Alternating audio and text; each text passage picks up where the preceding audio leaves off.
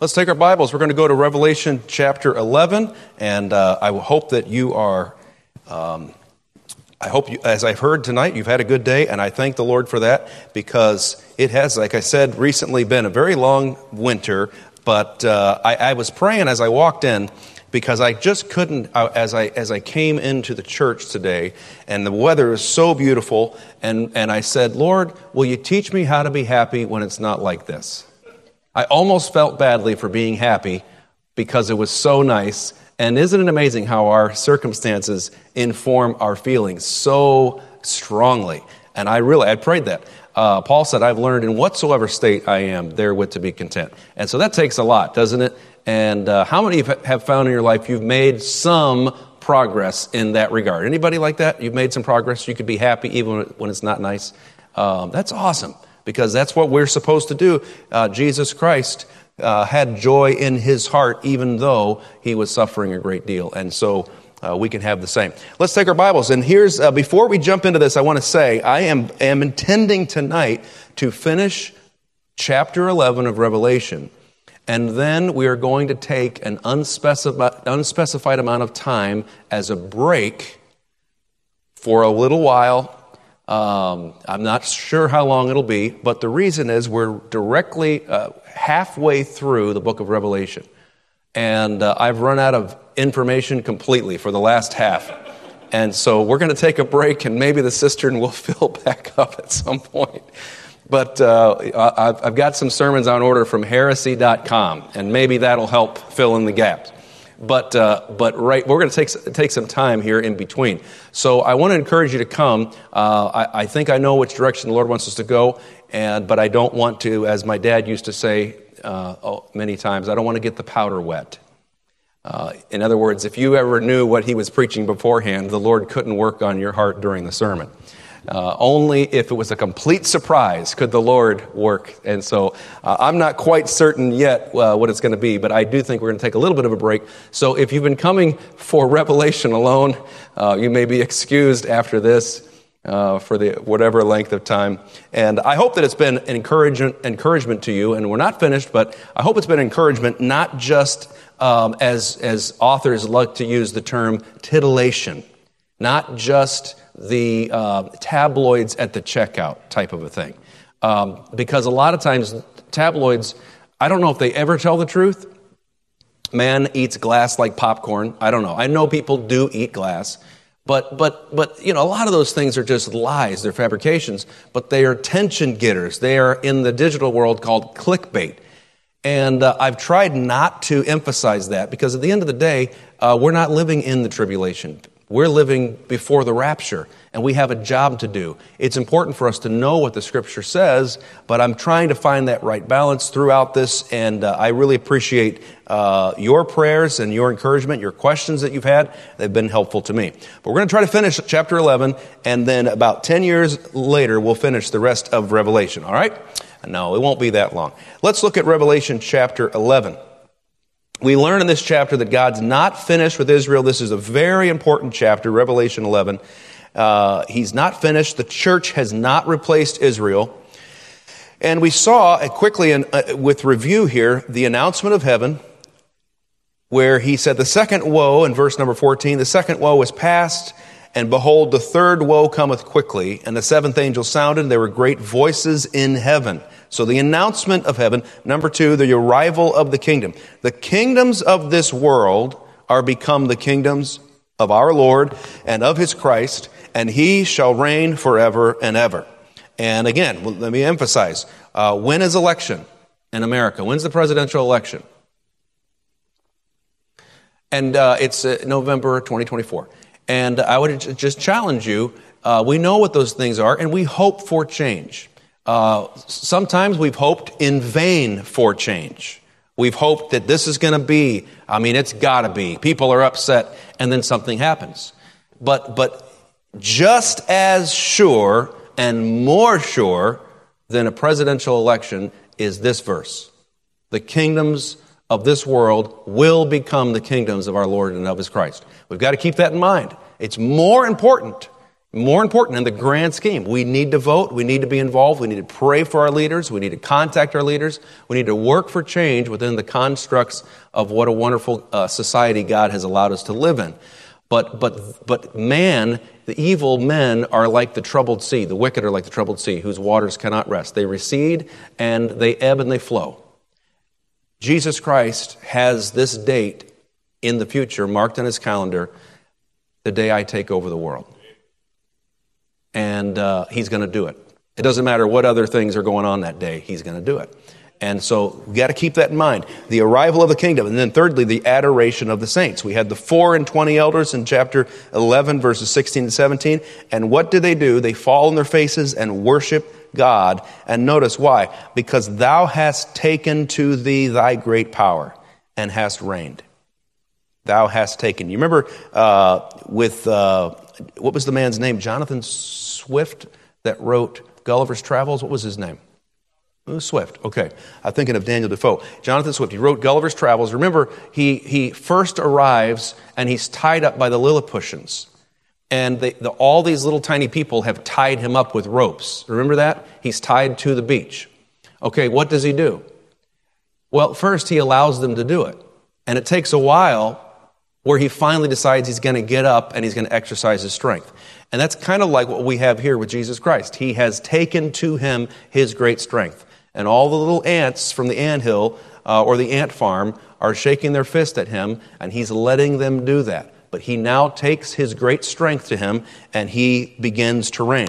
So tonight's message is about the crowning of the Messiah. So let's look at chapter 11 and let's read verse number 18. Let me get there myself chapter 11, look at verse number 18. And the nations were angry, and thy wrath is come, and the time of the dead that they should be judged, and that thou shouldst give them reward unto thy servants the prophets, and to the saints, and them that fear thy name, small and great, and shouldst destroy them which destroy the earth. And the temple of God was opened in heaven, and there was seen in his temple the ark of his testament, and there were lightnings, and voices, and thunderings, and an earthquake and great hail. Let's jump right into this. Roman numeral 4, we have the anger of the nations. The nations were angry. Why would you be angry with Jesus? The lowly Galilean. Well, because Jesus Christ commands all men everywhere to repent. Notice first the anger at the battle of Armageddon. The nations were angry. So we have seven trumpets. In chapter 8, verse 7, you have the first trumpet, and you can scan that if you want. And I'm going to read these very quickly just to give us an overview. Chapter 8, verses 8 and 9, you have the second trumpet. That's the, the, the meteorite that lands in the sea and kills a third of, sea life and uh, destroys a third of the ships and, and turns uh, the water to blood. And then chapter 8, 10, and 11, you have the third trumpet and this is where that huge meteorite falls down and poisons the water. And then chapter 8, verses 12 and 13, the fourth trumpet, where the sun, the moon, and the stars shine at one, uh, at two thirds rather. They lose one third capacity of their shining strength. And then chapter 9, you have the fifth trumpet. And remember, the last three trumpets are also woe judgments. Woe. So number uh, five is the first woe. Number six is the second. Number seven is the third. And here we have the first woe judgment, chapter nine, verses one to six, and that's where Jesus Christ unlocks the bottomless pit, and out comes uh, smoke, and out comes these demonic flying scorpion locust things, and they torture humans. And they, and actually during this time, suicide is impossible. Then we go into the sixth trumpet, that's chapter 9, 12 to 13. That is the uh, second woe judgment. He says, Woe, woe, woe to the inhabitants of the earth. And this is the second woe, the sixth trumpet. This is where we have the 200 million uh, demonic soldiers on horseback, and they come out breathing fire and brimstone, and they kill a third of the population. So that concludes the tribulation period. The seventh trumpet is when uh, it really ushers in the second advent. That is when Jesus Christ returns at that seventh trumpet. But notice, if you would, chapter 9, look at chapter 9, verse number 20. It says, And the rest of the men which were not killed by these plagues, yet repented not of the works of their hands. How in the world? Because the most stubborn thing in the universe, maybe barring the heart of Satan, is the heart of man. Man is an incurable rebel. And he, you cannot make him do what he does not want to do. You can make him pretend to do it, but he will not do it unless he wants to do it.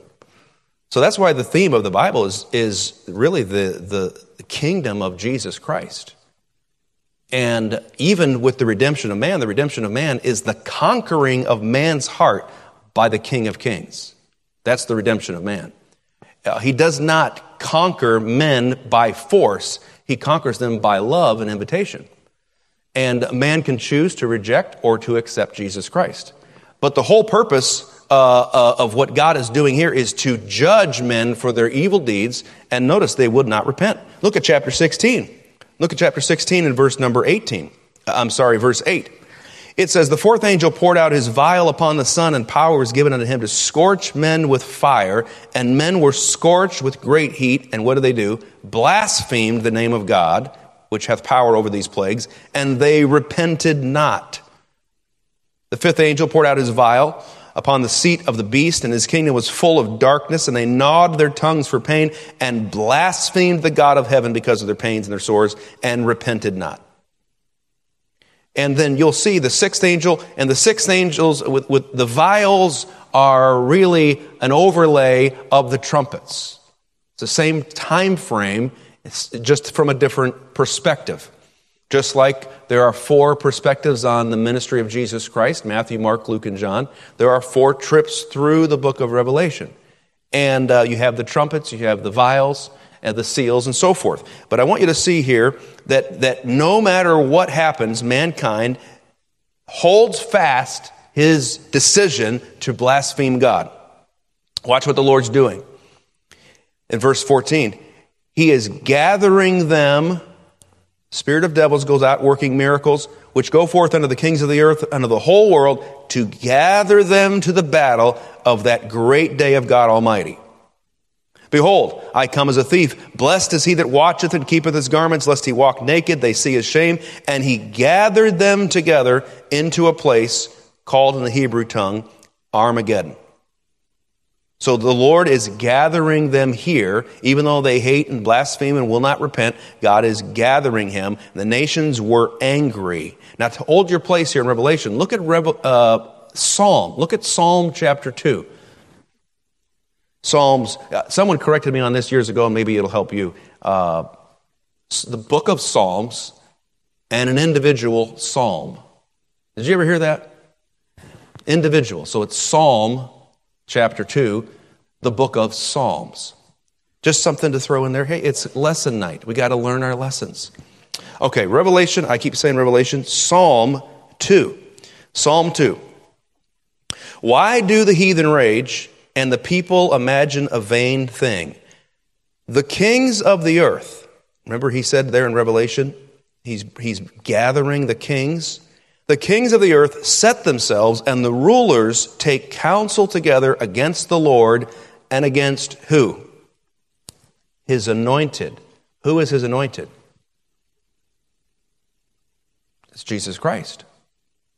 Messiah means anointed one, right? Jesus Christ is his anointed. See, here's what people miss in, uh, in Judaism they miss the fact that God has a son. Where is this? Where's the book of Psalms, Old Testament or New Testament? Before the name Jesus was used or after? Before, right? Now we understand Joshua and Jesus, the same thing. But as far as the Son of God, Jesus of Nazareth, no one was talking about him during this time frame. But notice, his anointed, verse number three, let us break their bands asunder and cast away their cords from us. No, no, he said, let us break their bands. Whose bands? The Lord and his anointed. And their cords. Well, what's the Lord doing? He's, he's gathering them together, He's lassoing them, and He's, he's pulling the noose tighter. Said, Let's go, everybody to Armageddon. And he said, They said, We don't want that. We don't, we don't want to do that. But he that sitteth in the heavens shall laugh. The Lord shall have them in derision. Now, I, am not a cowboy or the son of a cowboy, but I like Western things. I, I, love being out west when I was a kid and had a chance to go to different ranches here and there and ride horses. And, and uh, I've always been intrigued by that. And, and, and I've seen uh, these guys uh, they, where they will, they will lasso um, a calf and they will wrestle that calf down to the ground. But some of those calves, some of those, those wild horses, they want nothing to do with being lassoed or being brought in. And a cowboy who is an old, just an old, I guess you'd call him a salt if he were on the sea, but uh, basically just a shriveled up piece of tumbleweed, you know, when you see those guys. And they're wiry as can be. And uh, those guys, when, when they, they like it when a horse throws a fit because it just makes it more interesting. They're going to they're going to break that horse, but the horse is making it fun. And you can almost see that in this story where, in, in, this passage, where the Lord is laughing at them. Because you got this, you know, rebellious bronc that wants to get out. And the Lord said, Boy, this is going to be fun. This is going to be fun. We don't get to do this all the time. And that's what the Lord, He's laughing at them because they're not getting away. He's got a, he's got a rope, He's going to bring them in.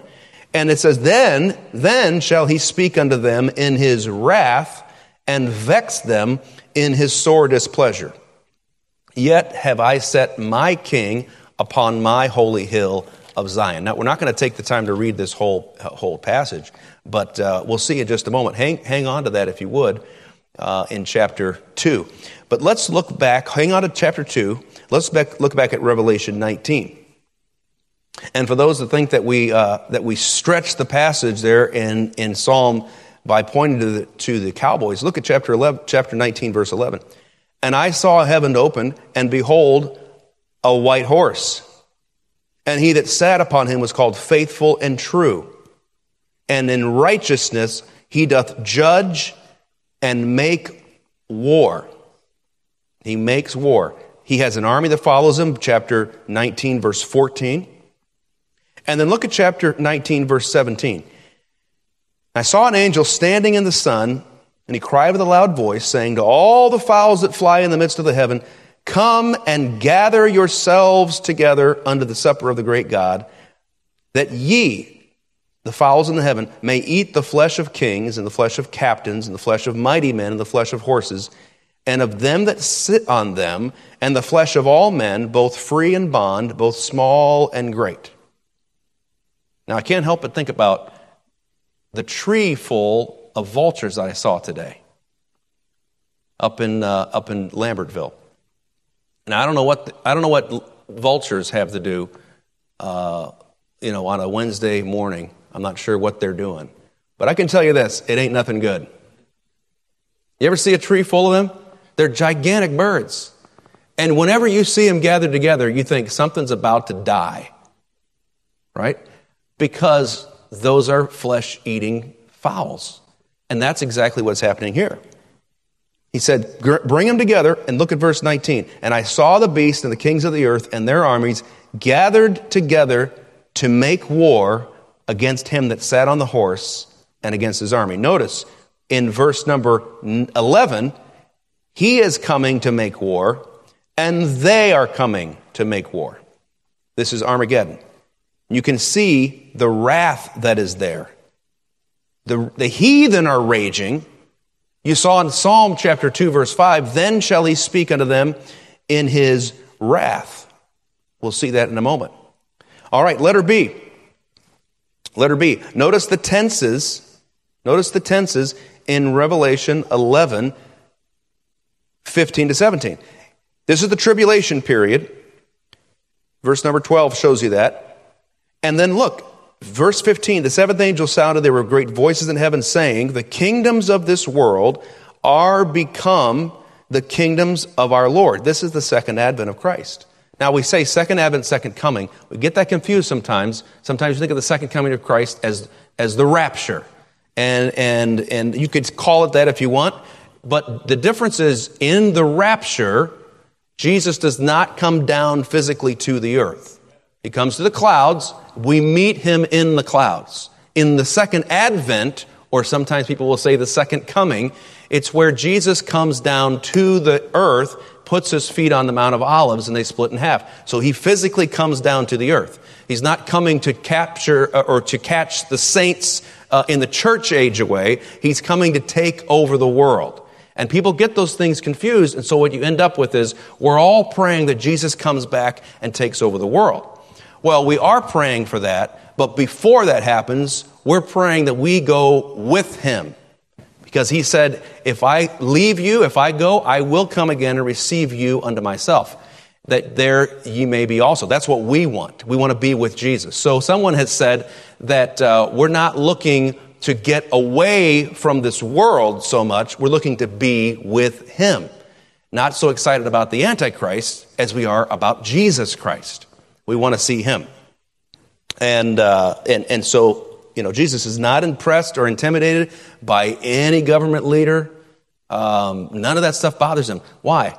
He's going to come as a thief in the night, and he's going to steal his people out. It's going to be a sudden thing that happens, and he's going to take him with him, and no one's going to stop him. Why? Because we are his bride. So it's almost as if uh, we are are in captivity. Somebody has us in, in, a, in a house somewhere, in some dark cave somewhere, and uh, we're in captivity, and he is looking to take us with him, and he's not going to announce, I'm coming to take over. No, that comes later. All he's going to do is say, I'm taking my wife, and we're getting out of here.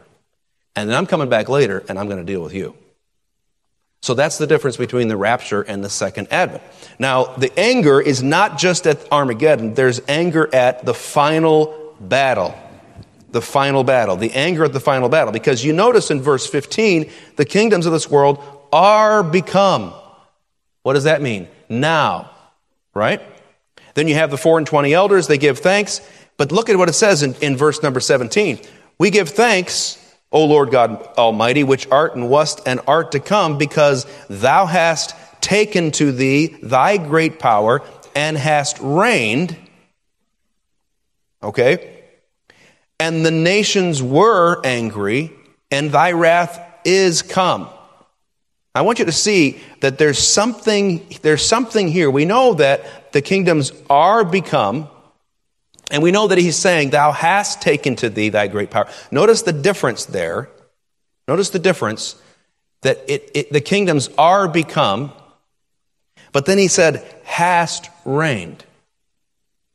Do you see the difference there? The kingdoms are become right now. That's what he says there in verse number 16 or 15.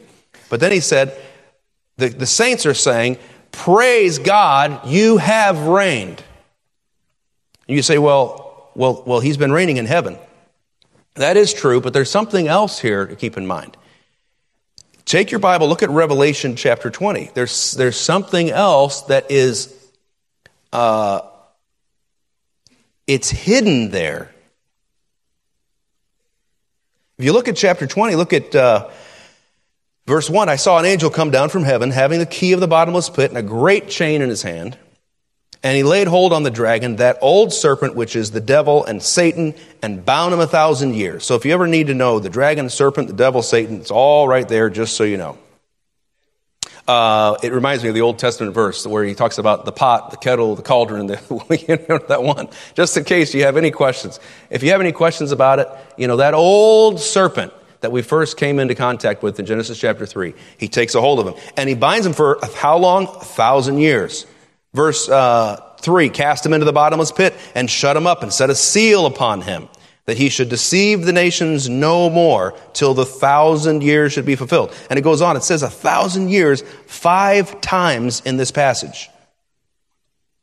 Six times. Look at verse 7.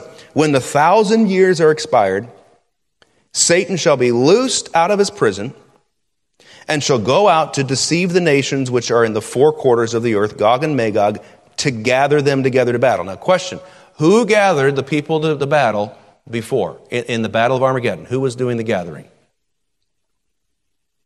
Anybody remember? It was the Lord. The Lord's the one that gathered. He gathered them together. If you go back, you can see uh, he says, Gather them. He says, Come and gather yourselves together. The Lord is saying, Hey, you all come. And I saw the beast and the armies gathered together. And you see, and uh, the Lord is laughing at them, thinking that they're going to get away in Psalm chapter 2. But here, here, this is after the millennium, and Satan is loosed, and he goes out to deceive the nations to gather them together to battle. And he's gathering them to, to battle after 1,000 years. In just case you missed it, there's six times that he, he uses that phrase in this passage. You know what is happening here? The nations were angry even after he reigned.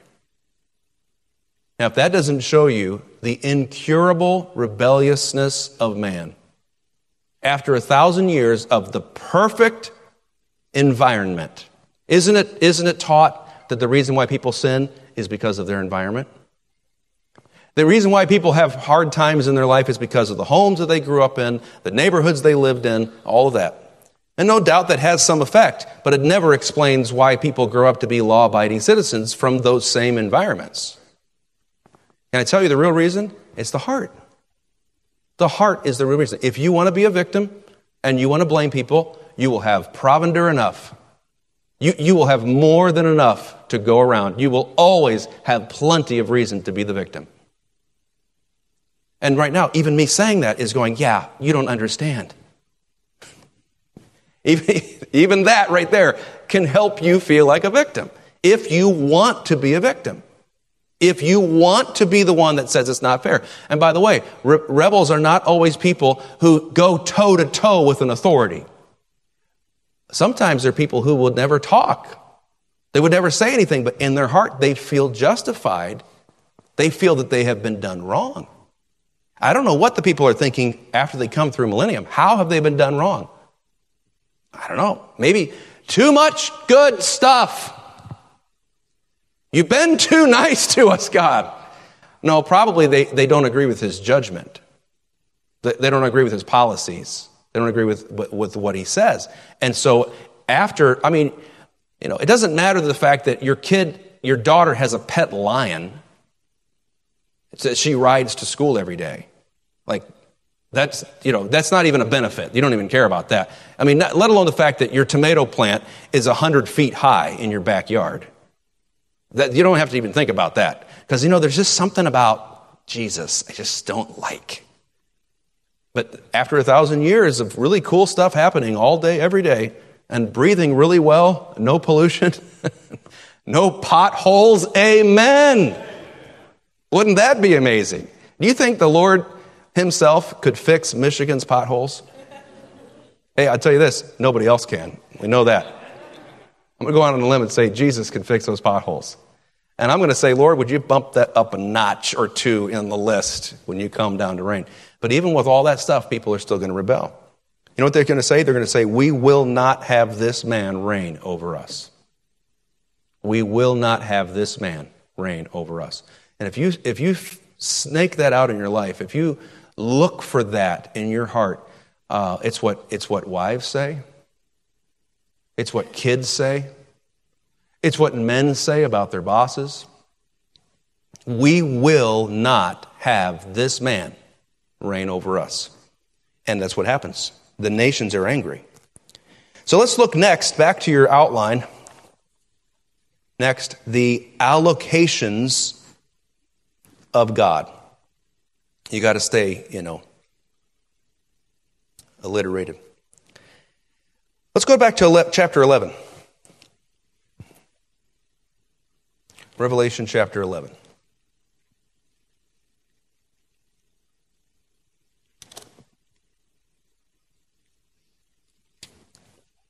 Verse 18, and the nations were angry, and thy wrath has come. You got two opposing factions. You got Michigan, Ohio State. perennial enemies, they're both mad. My, my money's on God, but, but that's just me. Now, now, did you hold your place in, in, in Psalm chapter 2? If you didn't, let's go, let's go back there and let's look at Psalm 2. The nations were angry, and thy wrath is come. That's what letter, letter A is there, his coming wrath. His coming wrath. All right, so Psalm 2. And did you see there in verse number uh, 5? Then shall he speak unto them in his wrath and vex them in his sore displeasure. Yet have I, this is God the Father speaking, yet have I set my king upon my holy hill of Zion. Who is that? Well, now we hear who it is because it's the Son that begins talking. I will declare the decree. The Lord, God the Father, hath said unto me, Thou art my Son, this day have I begotten thee. Wow, who in the world is that? It's the Lord and his anointed. You know, this is uh, what's interesting here is that we know that the son of David is going to rule and reign, and the uh, the nation of Israel would say, "This is this is uh, David." But he said, "This day have I begotten thee," and he said, "Son," capital S. Did you see that in verse number seven? he goes on down and he says, uh, verse 11, Serve the Lord with fear and rejoice with trembling. Kiss the Son, lest he be angry and ye perish from the way.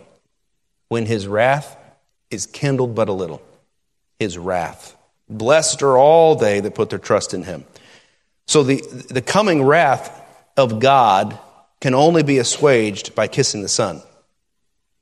All right, now, Revelation chapter 6, you'll see there um, the response of many of the folks. Revelation chapter 6, when, when Christ returns, Revelation 6:15. I think we're finished with Psalm 2 tonight. Revelation 6:15. And the kings of the earth and the great men and the rich men and the chief captains and all the things that we love in America and the mighty men and every bondman and every and by the way they love in every country in the world, right?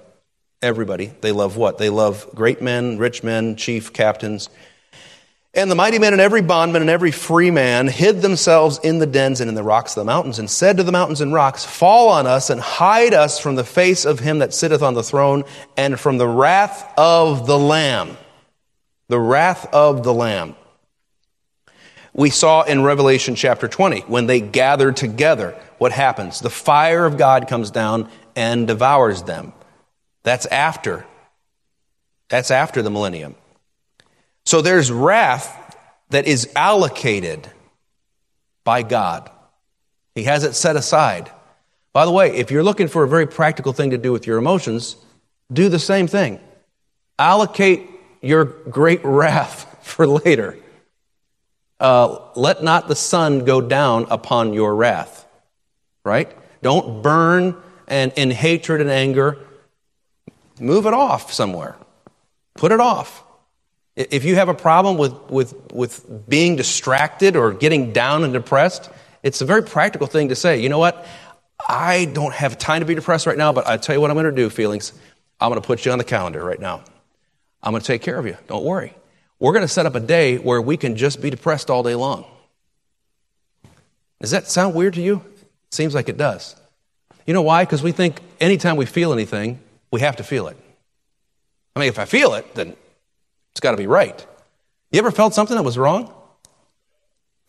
Yeah. You know what my kids said to me last Saturday? They texted me. We were out of town and, and uh, visiting some missionaries, and, and, and uh, they're now coming back off the field. Brother Rachel and uh, brother Rachel, brother brother Charlie and Rachel Barkowski.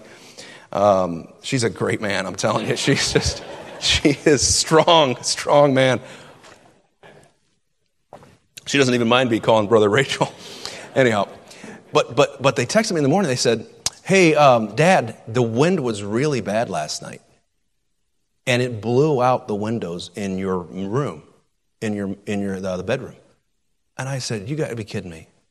I mean, it figures after the, the year we've had, but, but, really? I said, Are you trying to tell me that there are two gaping holes in the bedroom.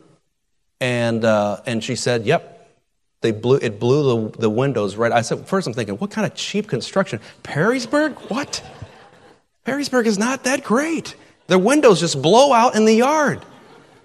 And then, and then the other girl, Adriana, she chimes in. She says, "Do you want to put like some plastic up, you know, over the window?" I'm like, "What in the world?" And and Leanne says, "Dad, do you know what day it is?"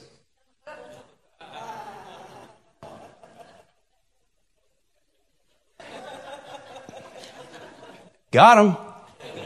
That, that's the only thing you can say at that point. They got me. You know, here's the thing. I didn't tell my wife because you know what? I wanted to have fun. I knew she was going to read the text thread. And so she had the same thing. Now, guess what? The feelings I had were wrong. You don't want to know the feelings I had. They were wrong. I felt them. The feelings were real, but the feelings were wrong. So, as a human, you can have real feelings that are wrong. You got to get that in your head. Uh, the Lord, aren't you glad of that? That aren't you glad that everything that you feel right now is not really true? Because if it were, we, we would be dead by now. We would have either killed ourselves or killed everyone else and then killed ourselves. You can't, you can't go by your feelings. The great day of his wrath has come. There's a day marked capital W, capital R, capital A, right? Because he intends to bring wrath. So maybe that could help you in just in a practical sense. It certainly helps us that God didn't squash us the first time we sinned. He's very kind to us. Now he says in in uh, back to chapter eleven. Let's look at his coming judgment. We got to move along down the tracks here. We're getting we're getting too practical. We got to stay theoretical. Amen. Chapter 11, verse number 18. I'm still mad about those girls. Man alive. What in the world? They made their grandma Marshall proud, I can tell you that. My mom still talks about this day 30 years ago. More than that. I was probably 14 years old, and she, one bright morning, you'll never guess which day in the spring it was, that she says, There's a fire in the back of the bus. And she got all pumped up about it. She's not here tonight. Uh, she was so excited about that. There, there's a fire! So I got up and I ran back, of course, wearing what all men wear to bed. And uh, I grabbed the fire extinguisher and I jumped up and I ran back through the middle of everybody. And uh, she was like, April Fools! And she never, I guess that made her life. I don't know. She, every year, she brings that back up. And I'm like, yeah, mom, that's why I hated my childhood. You could, couldn't get in the shower without mom dumping a, you know, a cup of cold water on your head. And, uh, you know, you'd say, she'd be sewing, you know, she'd say, John, would you look on the floor for my needle? So I'd come over, I'd bend down and get down, and she'd poke me in the rear with a needle. So I'm not a big fan of practical jokes, I can tell you that. Maybe I'm too earnest, but that's part of the reason. That's part of the reason. Uh, so, anyhow, how did we get on that? I don't know where we were. Oh, I know. what did you say? Bitterness.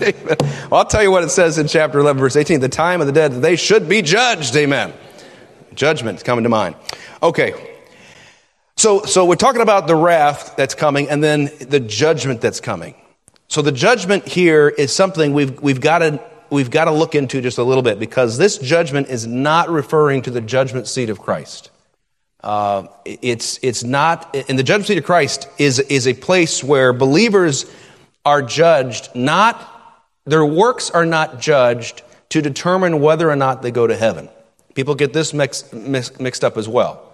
We say there's no scale in heaven. There's not a scale per se, but there is a judgment, which a scale is a judgment. And, and there is a scale, so to speak, for believers in the church age called the judgment seat of Christ. It's where your works are judged and to determine the rewards that you will receive. And those rewards will translate into your capacity to glorify Jesus Christ throughout eternity. You will have some type of position, some type of, uh, of opportunity that comes from those rewards. So that's what the crowns are about. The crowns are about your place in the millennial kingdom and beyond. It's not just about, you know, I don't want any rewards. The Lord's like, okay, I guess you want to sit on the sidelines throughout eternity? Is that what you're telling me? I don't think that's what you want. He wants us to, to do something, to exercise so that we have rewards. And the Lord's going to say, you know what? You're really good at this. I want you to do that. I want you to do that forever. And uh, so I'm looking forward to that, but that's not what this judgment seat is. Look at chapter 20, verse 11. This will give us um, further understanding. Chapter 20, verse 11. I saw a great white throne and him that sat on it, from whose face the earth and the heaven fled away, and there was found no place for them. And I saw the dead, small and great, stand before God, and the books were opened, and another book was opened, which is the book of life. And the dead were judged out of those things which were written in the books according to their works. Now, I want you to notice here the coming judgment is, is not the judgment seat, it's the great white throne judgment. But we're going to see here, number one, the reward of the saints. Back to chapter 11. Back to chapter 11. The time of the dead, verse 18, the time of the dead that they should be judged and notice then, and that thou shouldst give reward unto thy servants, the prophets, and to the saints, and them that fear thy name. So what happens is often, when the judgment seat of Christ took place a thousand years prior to this judgment, but you know, you ever heard there will be no saints at the great white throne judgment? Well, the problem with that is, according to Revelation chapter 11, We've got saints here that are being judged at the end, all right? And they are being rewarded. Rewarded. Okay? So, so what does that mean? Well, he can't be talking about church age saints because that happened way before, way before the millennium ever took place, before the tribulation or during the tribulation sometime. These are tribulation saints, these are millennial saints who are being judged at the great white throne judgment. Somebody's receiving rewards here. They're not receiving rewards for believing on his name, for uh, you know the, the works that they get because they believed on his name, or receiving the Lord Jesus Christ as their personal Savior in that sense as we do today, or for being born again. Uh, why? I want you to notice.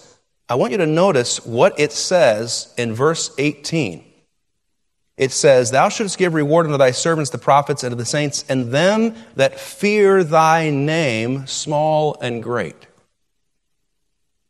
That's interesting. That's not what Paul told people when they said, What must I do to be saved? He didn't say, Fear God. What did he say? He said, Believe. Believe. He didn't tell the people in the church age, uh, when, when they said, in, for response to the gospel, to fear his name. Now, you might say, well, it's the same thing, it's belief and fear. Well, it's not, it's not really the same thing. It's not really the same thing. Believing on his name. Believers in the tribulation are told to fear his name. Why? Because the hour of judgment is coming. People in the tribulation better fear the Lord Jesus Christ more than they fear the Antichrist. And they can believe all they want.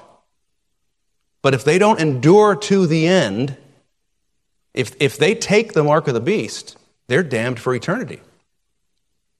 And so this is here's the thing. I, I've been raised in church all my life and I've heard all kinds of stuff, scrapbook of ideas. And, and here's the problem.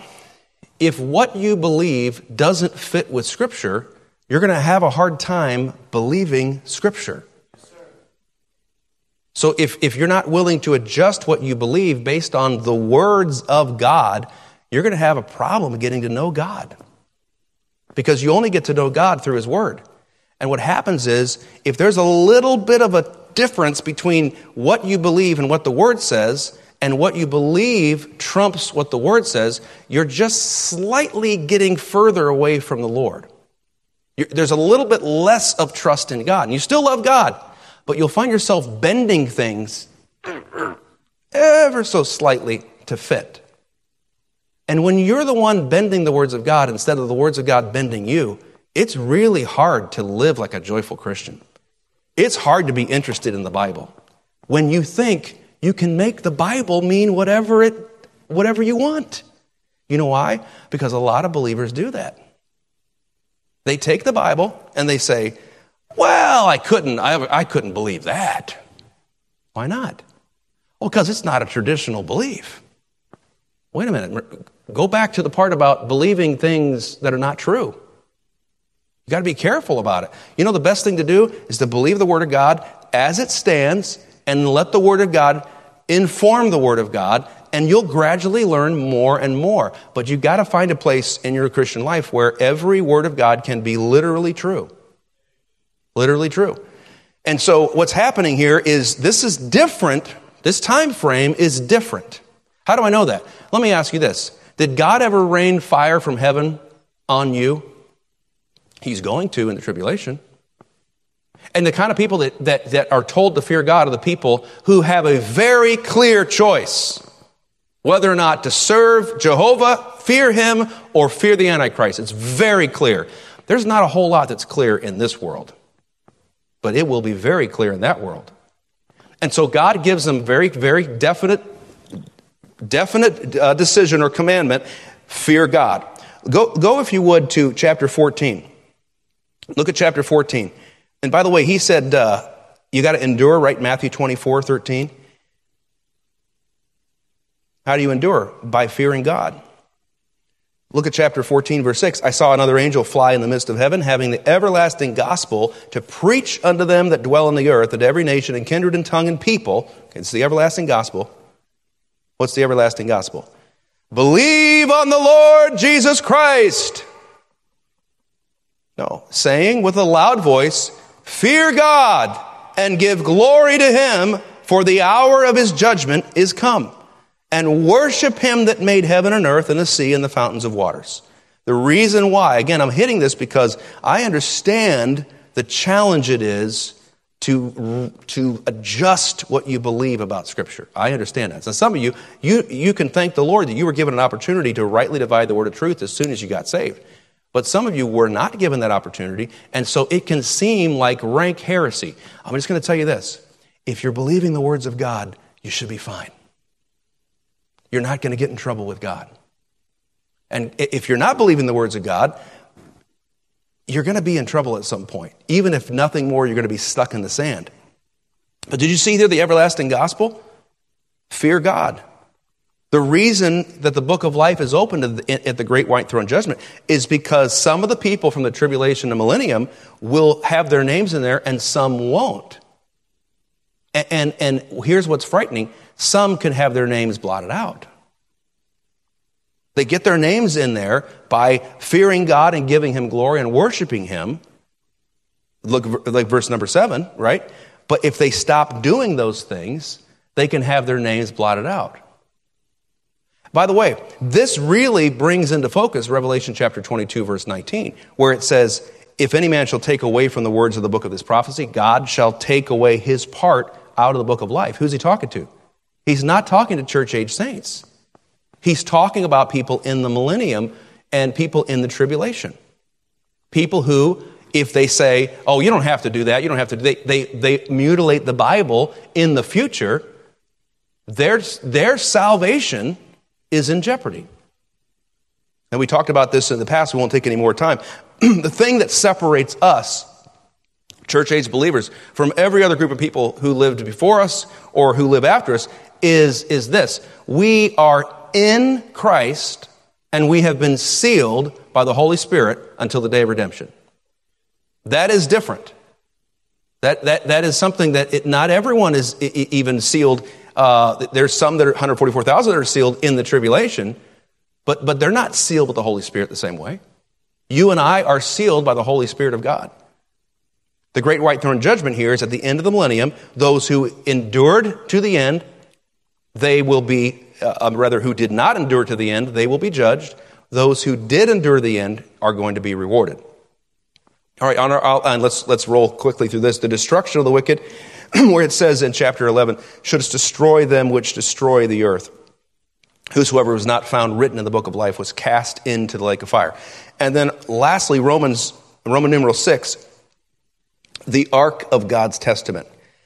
The ark of God's testament. And the temple of God was opened in heaven. There was seen in his temple the ark of his testament. And there was lightnings and voices and thunderings and an earthquake and great hail. So we're back at the second coming of Christ here. Temple of God's open. Notice its placement is revealed in the temple of heaven, or maybe its place. You could say that. Uh, the temple of God was opened in heaven, they were seen in his temple. So we saw that in, in Hebrews, you have the Jewish tabernacle, you have the Jewish temple, and all those things were, they were replicas on earth of the real temple or tabernacle in heaven. Right? There was a true tabernacle, a true temple in heaven, and, and that's what, that's what this is showing us. From a historical standpoint, everywhere the ark of God went, the blessing of God went. So remember, when they brought, we just read that this week, uh, they brought the ark of God into the middle of the Jordan. The Jordan dried up, and the, the feet of the priests were dry. They stood firm on dry ground. And then when they went into Jericho, uh, the walls of Jericho fell down because of the shouting, but also the ark of God was there. It brought blessing. Um, when, when the ark approaches, the enemies of God are scattered. And remember, when the ark of God was with Israel, Israel dwelt in safety, right? So what you have here is the blessing of God anytime you see the ark. So what God is doing here, He's making a statement to Israel, and He's saying, I am bringing the blessing to you. I am with you. The church doesn't have a temple. We are temples, right? Uh, the church doesn't have an ark. Uh, we don't have a covenant.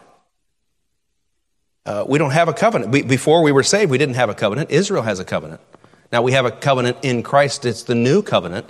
But God's reminding us here that He is going to fulfill all of His promises to Israel. The ark of God was seen in heaven, and the temple of God was opened in heaven. So God's power is released throughout all the earth. You see there in, in chapter 19, verse, uh, uh, verse number 19. Uh, notice there were lightnings and voices and thunderings and an earthquake and great hail. A couple things about that. Uh, generally speaking, these things are connected with the awesomeness of God. Lightnings, voices, thunderings. You remember in The Wizard of Oz, uh, they had lightnings and thunderings and a great loud voice and a rainbow. You know, it's a mockery of the throne of God, the temple of God. And and here we can we can see that it is talking about God's presence. Exodus chapter 19 and Ezekiel chapter 1 talks about uh, God's presence coming with thunders and lightnings and, and a thick cloud and so forth. But specifically speaking, these things are connected with the judgment of God's wrath. Revelation chapter 8, chapter 16, and chapter 11, you have voices and thunderings and lightnings and an earthquake uh, coming out of the judgment of God. So what we have, what we finished out with here in Revelation chapter 11 really is our second trip through the book of, of, of, of Revelation and uh, through the tribulation, through the millennium, and even into the great white throne judgment. And so we're going we're gonna wrap it up tonight. And like I said, we'll take a little break on this. We'll come back and hit it with a great exuberance later. But before we go, I want you to, I want you to take two points with you. Two points. Number one, as believers, as church age believers, God wants us to know Him and to worship Him. That's why He left us this book. God wants us to know Him and He wants us to worship Him. The Father is seeking worshipers. So, as we think about how powerful our God is, that God is coming and He's going to take over the world, He's going to judge, He's going to hold us accountable, hold the, hold the wicked world accountable. But, but, but why? Because God desires everyone to worship Him. And He only puts up with it for so long before He has to separate you for eternity if you will not worship Him. You say, I can't believe in a God who would. Well, you can believe in a God who made you and keeps you alive and all the rest of that, as long as He doesn't tell me what to do. We have to remember as believers, we're not created to add God to our subscription. God is the only subscription that we have. Thou shalt love the Lord thy God with all thy heart, with all thy soul, with all thy mind. He wants us to worship Him Focus. Let everything else fill, fill around the cracks. Hey, it's, it's not spouse first. No, it's God first. And then your spouse. And then your kids. And then everything else. Love the Lord thy God. Number two, we are going to stand at the judgment seat of Christ. And that is not just a threat, it's also an opportunity. It's an opportunity. If you invest in the stock market, you believe in future rewards. Future rewards are coming for the people of God. What does that look like? Well, I'll tell you what, you don't need to worry about what kind of rewards. You don't have to worry about how, what you should be doing for God or, or, or what ministry you should have, or you don't have to worry about any of that stuff. Here's how you get ready for the judgment seat of Christ you worship Jesus Christ and get to know him. You know, get to know him through his book and, and worship him and say, Lord, I want to know you. I want to follow you. And God will begin to tell you what he wants you to do. And what you'll find when you get out there at the judgment seat, it wasn't your great work and effort. It was His mercy, His grace that allowed you to earn those rewards. He intends for you to, don't listen, don't bring religion into this. It's not about how you can earn your way into heaven. Don't bring religion into it. It's because you are a saint. What can you do to bring glory to God?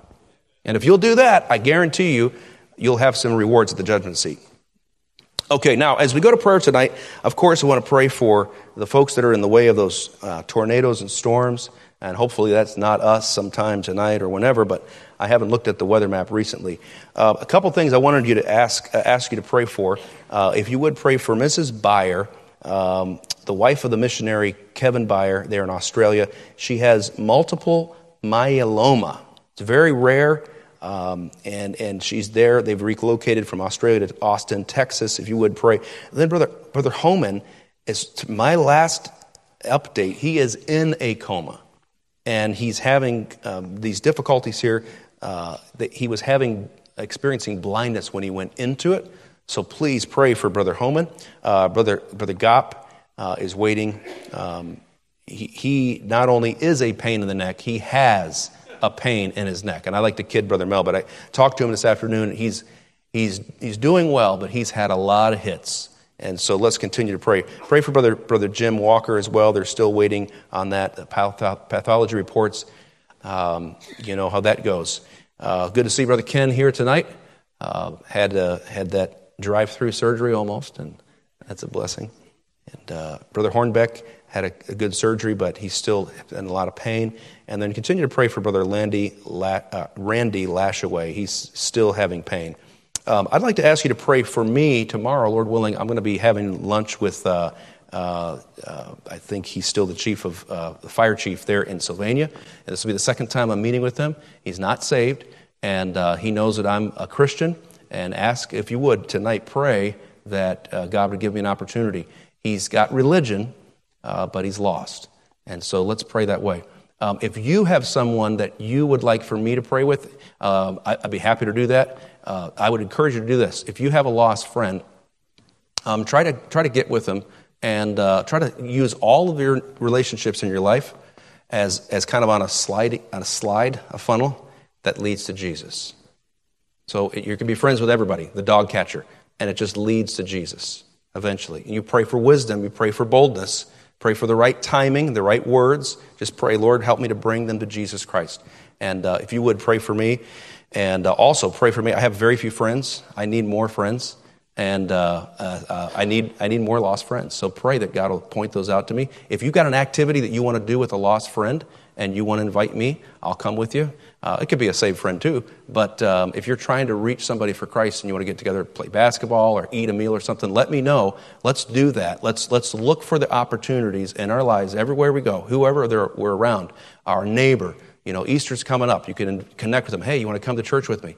Um, it, it, hey, you want to play pickleball? Um, and, and seek to foster those relationships with lost people. And here's what you do you don't get together and try to make them feel like you're cool or you're hip or you're whatever. That's not what it's about. But it's also not about getting the gospel the first thing you say to them. And the reason is, it's not about what you want to say to them, it's about what they're ready and prepared to hear. And if they're not ready and prepared to hear it, you could ruin the whole thing. So you pray, God, as soon as I can, help me get to that place where they hear Jesus Christ. You say, well, people don't get saved. That's actually not true. Uh, uh, somebody got saved this afternoon, they were telling me, or this, this morning. Uh, somebody told me that today. They led someone to Christ. People are getting saved. And you know how they're doing it? Personal one on one conversations. On purpose, asking, trying to dig in, trying to say, I'll give you this, this story, and I'm way over time, so forgive me. Um, but last week, I was, uh, we were over there, like I said, visiting with the Barkowskis. And as we were walking into the store, uh, there was a man that said, Hey, you registered to vote? And I said, Yeah, I'm registered to vote. And he said, Because, uh, you know, I said, You signed this petition for us? I said, uh, what, What's it about? He said, uh, want to pre- preserve a woman's right to choose what she wants to do with her own body. And I said, Well, I, I said, I'm, a, I'm against abortion. I think abortion is murder. And uh, we started talking about that. And he said, well, What about this and that? And I said, Well, you know, and I gave him my political whatever and, uh, and told him what I believe about it. I don't think it's just political, I think it's, I think it's the truth. And uh, talking about that, and he's like, Well, uh, you know, sir, I got to go. I got to go. So he pulls away and he does his own thing. Well, I go in the store and I'm shopping, and uh, then we get done. After a while, I come out, and he's down the way in front of another store. And uh, he sees me from afar, and I see him, and he kind of locks eyes on me, and I'm like, Do you want to talk more? Like he wants to argue, he wants to debate, whatever. And I, I wasn't going to start it up again, but he kept looking at me. And so as I got closer to him, he says, Just for the record, I don't believe in this abortion either. I just need to make money. And I said, Well, I, I feel badly for you. You shouldn't be doing this if you don't believe in it. Yeah, and I started talking to him about, you know, somebody could die as a result of what you're doing and, and going into all that. And, uh, and, we ended up talking about the Lord and uh, gave him a gospel tract and told him that God's looking for him. And he needs, to, he needs to repent. He needs to get right with God and all this stuff. You know, going into that, I gave him my number. And I said, text me. And he hasn't texted me or anything. But you see, guys, a, it can be that easy and that normal. Uh, I didn't get mad at him and say, you probably voted for blah, blah, blah. Doesn't matter. Doesn't matter. At the end of the day, you know what matters? The Lord's after that boy's soul. He wants to see him in heaven. And uh, how did it happen? Well, I don't normally start conversations with people on you know points that we disagree on, but it just happened, and God gave me the opportunity. So I don't know where that person is with your, in your life, but if you'll open your eyes and say, "Lord, you know I'm scared to death," or you might even say, "Lord, you know I really don't care. Will you help me with that? Will you help my apathy, God?" because I, I, I, know your, I know your gospel is right. I know that heaven and hell are real. Lord, I know that people are dying and going to go to hell, and I know you want to put people in heaven. Lord, would you help me with my apathy, Lord? Just kind of get me out of it. And I'll be willing, Lord, I, I'm not going to say I'm going to take a giant, you know, Mother May I giant step, but I'll take a little step if you'll show me. Just a little step, Lord, I'm willing. And here, that's a great thing to pray for tonight. Like if your heart is cold, and you think, man, it's been a long time since I really even cared about the gospel. I mean, I'm saved, I'm going to church. Don't change anything at church. But I don't really care about the gospel. Sorry, cutting a little close there. Um, we got to be careful with that, guys, because we'll become Laodicean, rich and increased with goods, have need of nothing, and know not that we are miserable and poor and blind and naked. And we can't see every man clearly as he is. And so we need to, he's counseled us. He said, hey, buy of me some salve to anoint your eyes so that you can see people as they clearly are. And uh, God will help you with that. That's a really spiritual prayer request. These prayer requests are physical, and uh, every single one of those people that we are praying for, we hope that they get better, but they're going to be in heaven forever. Forever. In fact, in some ways, they would be, all of us would be better off if we were in heaven right now. There's not one thing that we won't do better in heaven than we do here prayer, worship, glorifying Jesus Christ, fellowship, love. You know, one thing we can't do in heaven? Get the gospel out. We can't. So I know you may feel like, you know, let us go. We got to pray. I'm not trying to. I'm not trying to come down hard on you. I'm trying. This is this is the point. The point that hurts is the point that needs help. And uh, if you'll if you'll pray tonight and you'll say, Lord, would you help me with this? Would you help me? And uh, I believe God will.